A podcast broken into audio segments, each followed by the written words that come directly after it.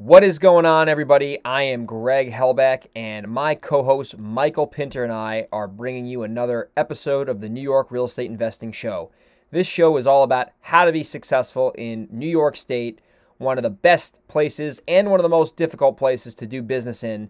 And each and every week, Michael and I are going to bring awesome content to everybody who wants to learn how to do this business successfully in New York. Between the both of us, we have done hundreds and hundreds and hundreds of deals. We've made millions of dollars and we've also made a ton of mistakes. So if you want to try your best to avoid those mistakes, definitely take a listen to this podcast.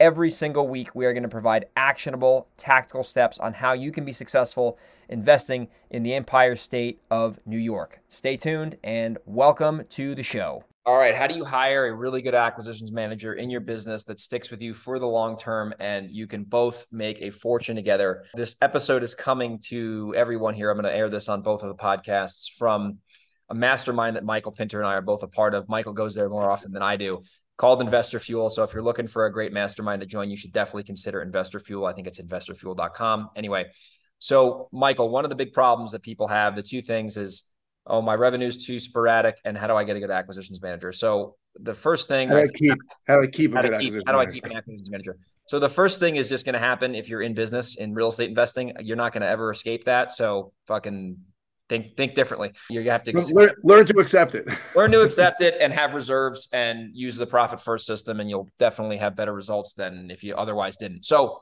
I can confidently say I can I'm an expert at this because I've had an acquisitions manager for the last almost three years. So I know exactly what I'm doing when it comes to this. There's many other things I don't know what I'm doing. So let me give everyone how I found my acquisitions manager. And I'll just start with that and then we'll go back and forth. So my good friend Brett, who is basically almost like a partner in the business, even though he's not, like he basically is treated like a partner at this point. He was looking for a job in the real estate industry like years ago. He was working at a car dealership. He didn't like that and he wanted to make some money in real estate. And he saw that I was doing this, you know, successfully for a while. So I actually connected him with a friend of mine who you might know as well. And he was working for him for a while and he was able to kind of do stuff over the phone, but he really that company wasn't really doing the volume that Brett really wanted to do and it just the systems weren't there. So he just it wasn't the best opportunity for him at the time because the owner was focusing on another project. So he was looking for another business to, to work with. And while that was going on, his neighbor had an inherited vacant property and he Brett was like, you should look into this. So I, and this like literally across before he moved to Delaware, he was like, you should call this owner. And I'm like, all right. So I called the owner and I was like, I want to buy this property. And he's like, I would sell it. And we, we couldn't make a deal off the bat, but then I followed up with him and something changed. And he was like, I'll take your offer you made me like three months ago or whatever.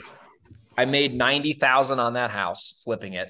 And Brett thought he was going to get like a little thousand dollar referral fee for me. And I cut him a check for $6,000. And he's like, hmm, I might, I should maybe work with Greg. And then while that's all happening, I was doing all these other houses and I would send Brett to the house to, I'd pay him a thousand dollars when it closed to like put a lockbox on or show buyers or whatever. So he saw that he was making, you know, better money with me basically. Without, where was he, where was he living before he moved to Delaware? He was living in Monroe, about five minutes from where I grew up. He was living right in a great, great neighborhood, great house, great neighborhood for flipping. So he was living there. So he he kind of had the seed planted where he was like, huh, maybe I should do more work with Greg because I seem to be making some money. You know, not trying to blow myself here, but I'm just just being honest. so he hit me up a couple summers ago and he's like, Hey, would you ever consider, you know, doing business? Like maybe I can do deals with you. And I, I wasn't really looking for an acquisition manager. I mean, I don't like talking to sellers, but I'm pretty good at it. And I was like, yeah, you know, I would consider it. You know, I mean, it's definitely a pain point of mine, but I wasn't out there seeking one. And we'll talk about how to actually do this if you're seeking one. And I, I was like, let me think about this for like a week. I just want to like make sure that if this is something that makes sense for me, it also makes sense for you. And I want to make sure that I have a business that can actually support you. I don't want to just say yes now and then not know how to actually do it. So I thought about it and I'm like, this, this is a really good idea. I kind of mapped out my hair sticking up, mapped out a plan and uh, came back to him and said, let's do it.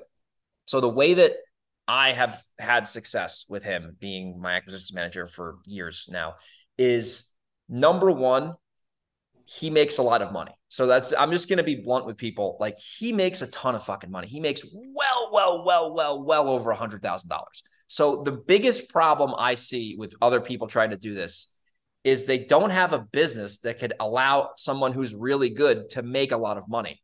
They think they're going to get good talent for $60,000 a year. And someone who's really skilled, knows what they're doing, is not going to fucking accept that. So that's the first thing I see. You need to look at your business and say, do I have an opportunity where a good acquisitions manager, if they actually know what they're doing, can make at least, I'm talking at least a hundred grand, at least. Like if they're not making a hundred grand and they're really good, they're not going to work for you. I can fucking guarantee 100%, it. 100%. So that's the first thing you need to investigate because I see, and I see this in investor, I see this all over the place.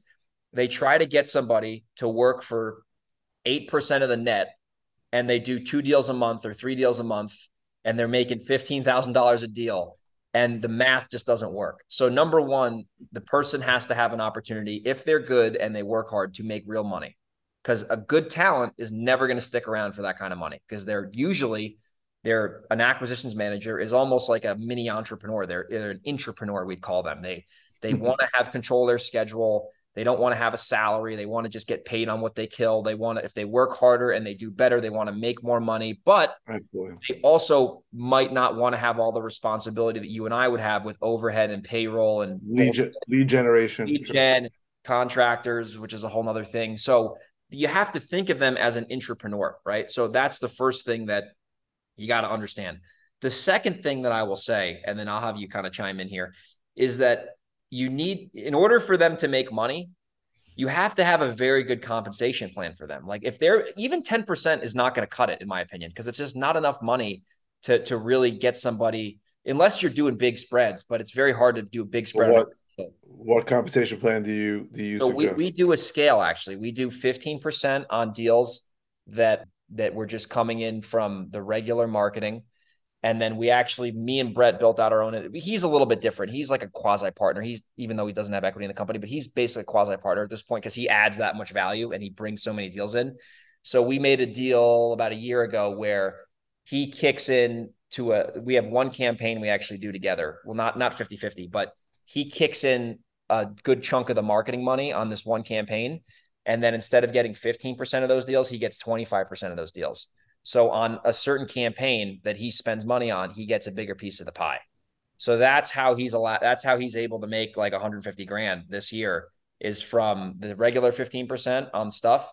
And then when he kicks in a percentage of this marketing campaign from the data and the mailing, he gets 25%. And the way I looked at it is initially I was like, eh, I don't know about that. But then when I really thought about it, I'm like, okay, number one, he has skin in the game.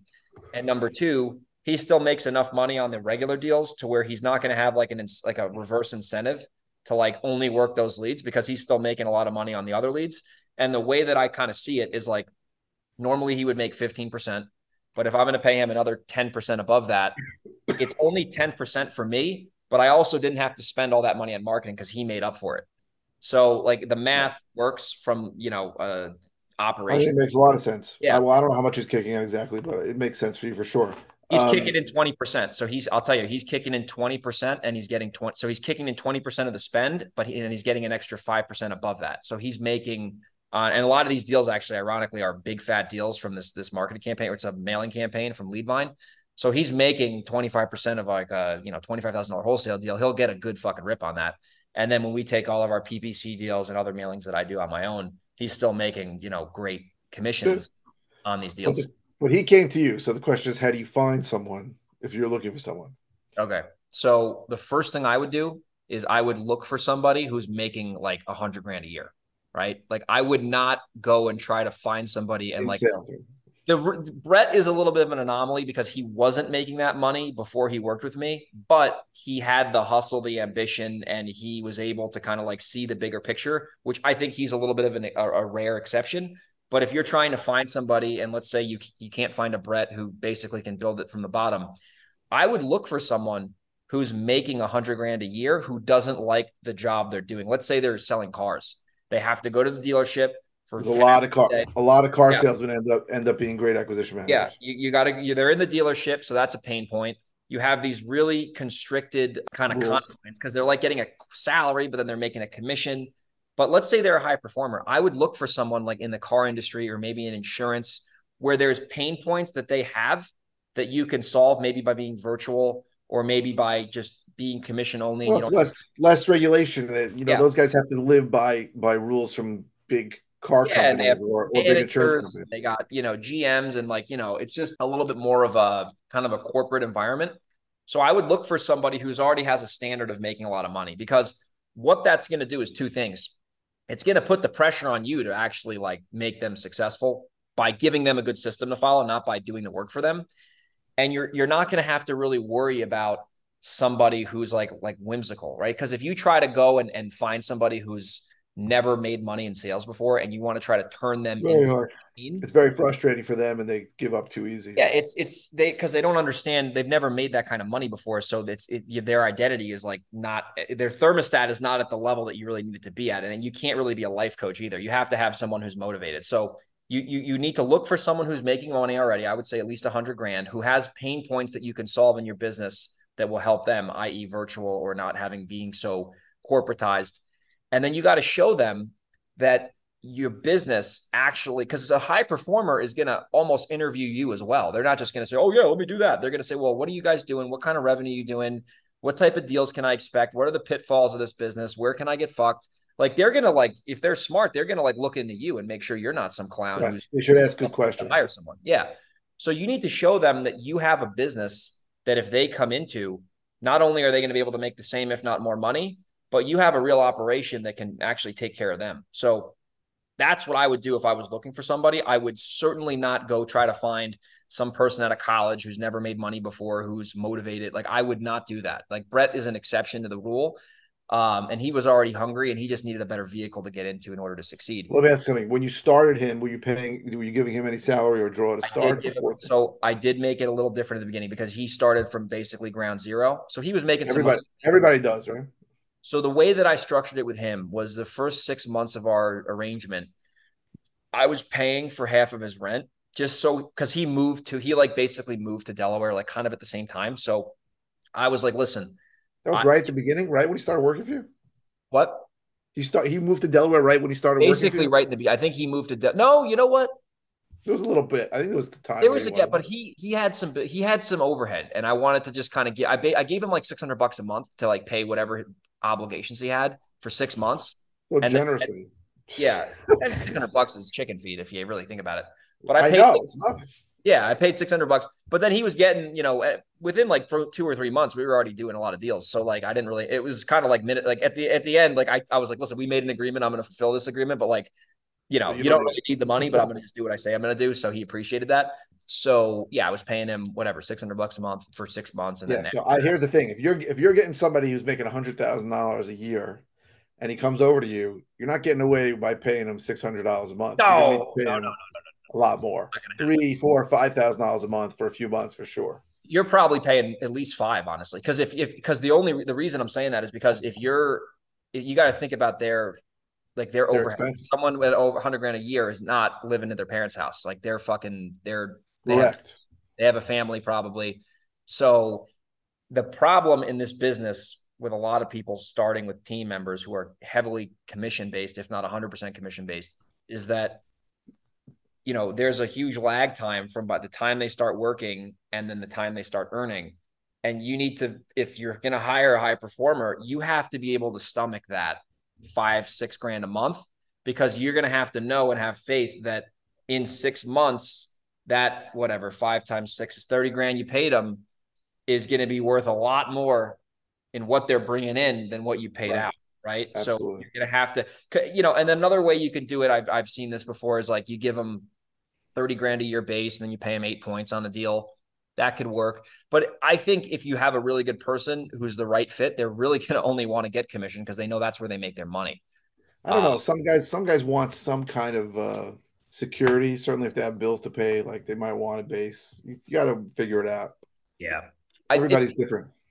Yeah, everyone's different, but that's what I found, at least with Brett, is once we got him running, once the thing that I realized with him is that once he saw the volume that we were doing compared to the other business, he was like, I'm going all in here because he saw the leads coming in. He saw the spreads. We were, I mean, the first deal he did, I think we made like 45 grand flipping the property. or So, you know, he saw these numbers and he was like, holy shit. You know, I'm not saying I'm Jesus, but like, you know, there was, there was a. No, listen, if you're, if you're, where he was operating was a place that was not operating in New York, right? Isn't that California? For he was in like Florida doing it virtually. So yeah, he, so there's the, you know those that's that's another place where people do you know twenty thousand you know fifteen thousand dollars spreads yeah. and twenty thousand dollars spreads, and that's the, that's what they're used to.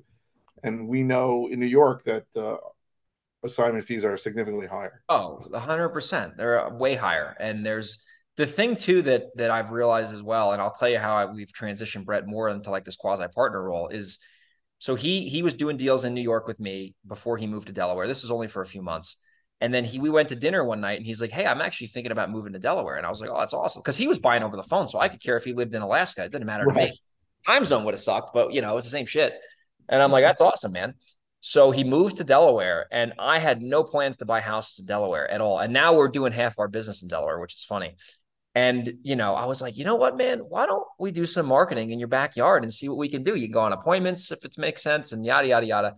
So we started marketing in Delaware, and it's like any market. In the beginning, it's brutal. You're like, ah, I'm spending all this money. I'm making money in this other area. Why am I getting distracted? And we ran into a flip. I actually bought it, and I broke even on it, which was disappointing, but I overpaid for it. Yeah, I overpaid for it. Yeah, whatever. And I was kind of like, oh man, does this really make sense? Like, we're spending this money. Like, are we distracted? Literally a week later, we hit a wholesale deal that was like 15 grand. It closed in like a week. And I was like, holy shit. And like, just the cash cycle was like crazy down there. There's no attorneys really. Well, there's attorneys, but they don't like, they don't interfere. They're just like the title company. They're, so, they're affiliated with the title company. It's basically a title company. Yeah. So I'm like, all right. And then we hit uh, like a 35K rip and then we started just humming down there. And, you know, now he goes on appointments in Delaware and he, you know, knows that market super well. Does he go live yeah. in Delaware? He will go in Delaware if it warrants an appointment. Like we, our standard pre- procedure is we buy it over the phone. And if it's local to Delaware and we think an appointment will add value, he will go on that appointment. I do the same thing in Reno because it's like fuck it. I'm, I was at a house the other day because it's like what's down. Everything in Reno is down the street. Everything in Delaware is kind of down the street too. So you're not like in Delaware is a very very small state, and Reno is not such a big city. Reno is a giant circle. It's McCarran Loop. That's it. So anyway, so we started doing that. That really helped us from a revenue standpoint. Another thing I will say, and then I'm sure you have some comments and whatnot, is the biggest thing that I realized with if you want to keep somebody is number one, you always have to provide more of an opportunity for them to be more successful. So I, I, plan to help Brett buy rental properties in Delaware. I plan to help him get wealthy. A lot of people, and I've seen this in masterminds a lot, is they, you know, you got to understand what somebody wants, right? You got to figure out with what does that acquisition manager want? What do they want their life to look like? What do they want their income to look like? Do they want to buy rentals?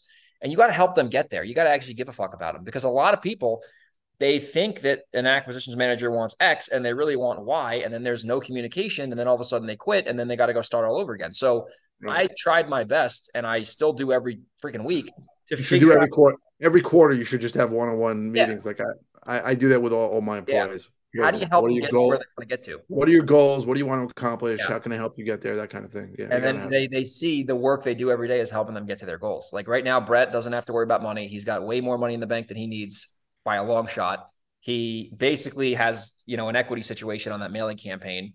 He, you know, can do whatever he wants with his time. He doesn't have a boss really. He's his own boss, basically. I mean, I don't treat it like he he knows what he's got to do. Like I don't eh, literally. I'm going to New York next week, and I told him, I'm like, dude, I'm not doing like if you need me, call me. But like, I don't have to. If not, don't. yeah, I don't got to. He knows what to do. He he calls me at least once a week, and he's like, I got a new deal for us. I didn't know what was fucking going on. I'm like, oh, cool. Where are the numbers? I got a text the other day. He's like, we're buying a house in New Windsor for 95 grand. And I go, oh, that's nice. Let's talk about that morning. That sounds like a good price. yeah, yeah. So the here's the I want to talk about the benefit to when you can get somebody who's really good. They're going to bring you deals that you didn't even know anything about. Like uh, they're half of the properties, I have no friggin' clue what happened. I just know that we bought the house and I signed the contract. That's all I know. Or I have to get an attorney involved in New York. So you allow somebody who's a high performer to bring in revenue to your company and then depending on where you're at in your business, you can, you know, I sit in the dispo seat, so I sell them or I deal with the private money to buy them, whatever. That's not that hard. I, I kind of like that better than buying houses because it's just easier for my communication. I don't have to be chained to my phone. So you you get somebody who can bring a lot of revenue in and you create an environment for them where they feel like they're, you know, like an entrepreneur to an extent, like where like they own almost a piece of that business from a stand like a work standpoint. And you get someone to stick around and they make a lot of money and you can you can all grow together what you don't want to do is treat them like you know they you know you don't want to tr- it's hard to explain it but like you just want to make it to where when they're really good and they can get the results done and they're an accountable like you don't need to oh, another, here's another bullshit myth i learned this from tom krol you don't need to hold people accountable. You just need to get accountable people. Like you, brett doesn't need me i don't need to be like Hey, did you make your calls today? He just makes the calls. I don't. I've never said, "Did you make these calls?" Because he's right. always made them. So you never need to like. You don't want to be have. Oh, I got to hold my team accountable. No, your team should be accountable, and then they should let you know what's going on. Right? That's when you know you have somebody good. If you have to always check in, like we had an employee we just decided to let go a couple weeks ago. That was a dumpster fire. I had to hold them accountable. Hey, did you call them? Hey, can you call them? Like I- am doing their fucking job, and then that, that was a we had to get rid of them. So you need to just hire accountable people who have very good character traits who are going to play the long game. Because if you have to constantly check in with people over things that they should have been doing, you don't have the right person on your team and you're just going to 100%. And it's hard to know that before you hire them, but you'll oh, no, know it right after you hire them. That's you'll know, you, you'll know the first fucking day. Exactly. So you you need to everybody you hire, you need to tell them you're I'm hiring I'm trying you out for 30 days or 15 days and then we'll see. And if they're if the typical red flags show up, just get rid of them early. I should have done that. I fired somebody. I fired somebody on Friday. I'm hiring a replacement lead manager tomorrow. Yeah, and uh, that's a big deal. Not, that's a big deal. So, so let me flip the script on you, Michael. You have the whole business automated except for buying houses, I believe. What is what has been your experience with this position? Because everything else, you have more employees than I do right? So like you. So have- no, I don't think I don't know. I don't think so. Maybe one, two more, but like I, am still doing acquisitions. But I do have two guys that I trust who go on appointments for me when I'm so out of town because I do. Yeah, you kind of. I do it. travel a lot. He one of them just locked up two deals, so that's good. It's it's not easy, right? Because as you say, you should hire somebody who's been successful. You have to make sure they should be going on between eight to twelve appointments, whether it's phone or live, a week. Oh minimum. You need to be able to provide at least eight to twelve appointments a week before you hire them, minimum, minimum. And as you say, it's a it's a situation where you you, you need them to feel like they are like part of the business. It's very important. You have to have that because especially in a scenario where they're only going to get paid on a deal because it's like it's uh, there's a guy I'm not going to mention his name for privacy purposes. His acquisitions manager made I'll tell you after the call made a million dollars net net. Most business owners don't make that net. His right. acquisitions manager made a million dollars. I hope I would pay my acquisitions manager a million dollars. That means I'm making a lot more than a million dollars. right? Like people complain, oh, I had such a big tax bill last year. Like I hope I pay five million dollars in taxes this year because that means I made a lot more than that. It's fine. So yeah, you'll tell me off air, but I'm you got it. You got it. Yeah, you have to have it. That's the biggest thing that people like. If, if people like a lot of people love the 80 20 rule, which myself included, 80 20, get you got to hire someone. You number one to 20, 10 and 10 have a business that actually makes money or, originally or initially and hire someone who makes a lot of money. And then their standard will be at the same level that your hopefully revenue is and then you can transition them easily. But if you have a business that makes peanuts and you try to hire somebody who makes peanuts you're going to just get peanuts right? You, you cannot expect somebody especially if you don't have a good business already to just jump in and save you. Like a lot of people think this is a big point i'm, I'm, I'm surprised i didn't mention already. A lot of people think that they're going to hire this acquisitions manager and they're just going to ride off into the sunset and they're going to have oh my god i never have to look at a lead again. I never have to worry about it. No i still am involved. I still help brett all the time. Of course. But, but there is i don't think there is you know people dream of this situation where the business runs by itself. Every it, it never happens like that. The one of the greatest i'm going to say calls or webinars was when with jason lewis and cody hofhine who both have massive businesses in, in Utah. In the same they're market. Both, they're both doing three, four million dollars a year. And they both said that anytime we take our attention off of something because we think it's working okay, and then we look at it a few months later, it's always fucked up. So that made me, I can't tell you how much joy I got from hearing that. Because if those guys can still make that mistake and then everybody can. So you have to be on top of things on some level. You just don't want to be doing the day to day activities. That's all. That's the number one thing. I still cash out our company scorecard every night at five o'clock. Personally, I look at the. I go in every day. I never leads, appointments, contracts, closings. I look at leads, offers, contracts, closings, revenue. Uh, we don't make revenue every day, obviously, but like right, I but, look at these numbers every day because it takes me two minutes, and I know and in two minutes you know exactly what's going on right? And if it looked like shit for a week, you would know, right? It wouldn't be like you find it three months later. In a week, you'd be like, something's not I can see right away if we're cruising for a bruising or if we're going right. towards success. And that's the biggest thing people don't understand is like if you can get your day to day, because I look at any job that I hire for, like when I bring someone on, and like I said, I've had to learn this the hard way most of the time, is there's a job role, and under the job role, there's job activities. That's it. It's a role and it's activities. It's one lane. There's a role which is more broad, and there's activities that are that are tactical and controllable. And if you can remove yourself from the activities via the role, you can then obviously you still need to pay attention to it, but you don't have to be worrying about, hey, Sally, thanks for calling. You know, we buy houses. You don't have to do that because someone else is doing that. But right. a lot of people make a mistake when they hire, and this is just more hiring advice. They don't, they're not clear on the activities that the person needs to do on a daily basis to be successful. So we're hiring another lead manager right now. And the first fucking thing I told them on the short intro interview was these are the activities. This is exactly what you're doing all day. This is it. This is why it's good. This is what sucks about it. This is the work. And people are not clear about that. They're like, oh, come work for a growing company. We're going to go to the stratosphere. Fuck you. No, you're not. Shut up. You got to tell these people the fucking activities because that's what they're going to do every day. Right. And, and, and that's what I've learned the doing Absolutely. it the right way and the wrong way is just it's the activities that are what people are going to do. And then when you have good, here's another thing too. I could talk about this for a while, as you can tell. When you have clear activities that will make somebody successful or not, you just need to look at those activities. That's all you need to do. Are they doing the activities? Like if it's a lead manager, are they answering the phones quickly?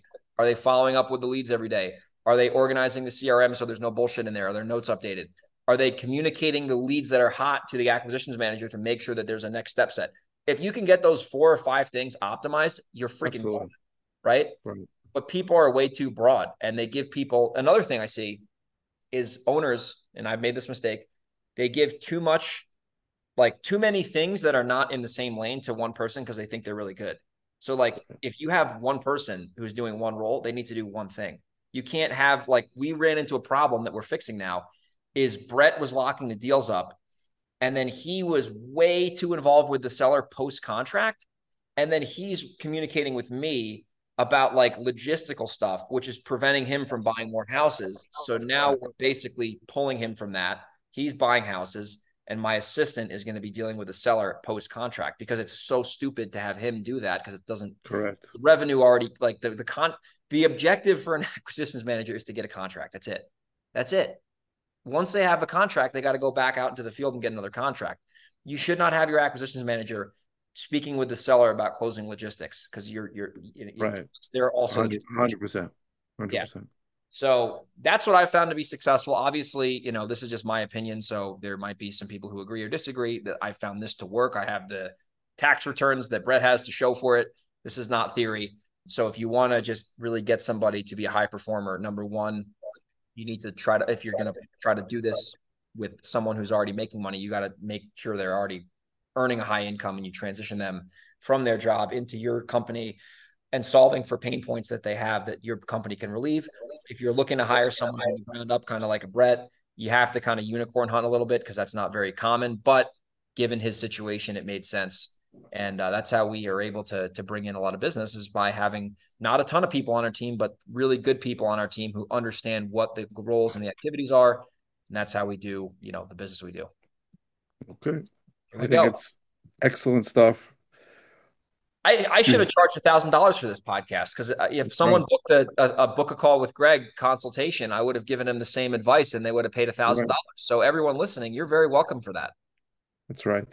All right, good. All right. Hope everyone got value. If you did, please. I mean, Jesus, if you didn't get value from this podcast, you should just stop buying houses because you're never. so leave a review, share the show on social media, and uh, we will see everybody on the next episode. Take care, everyone.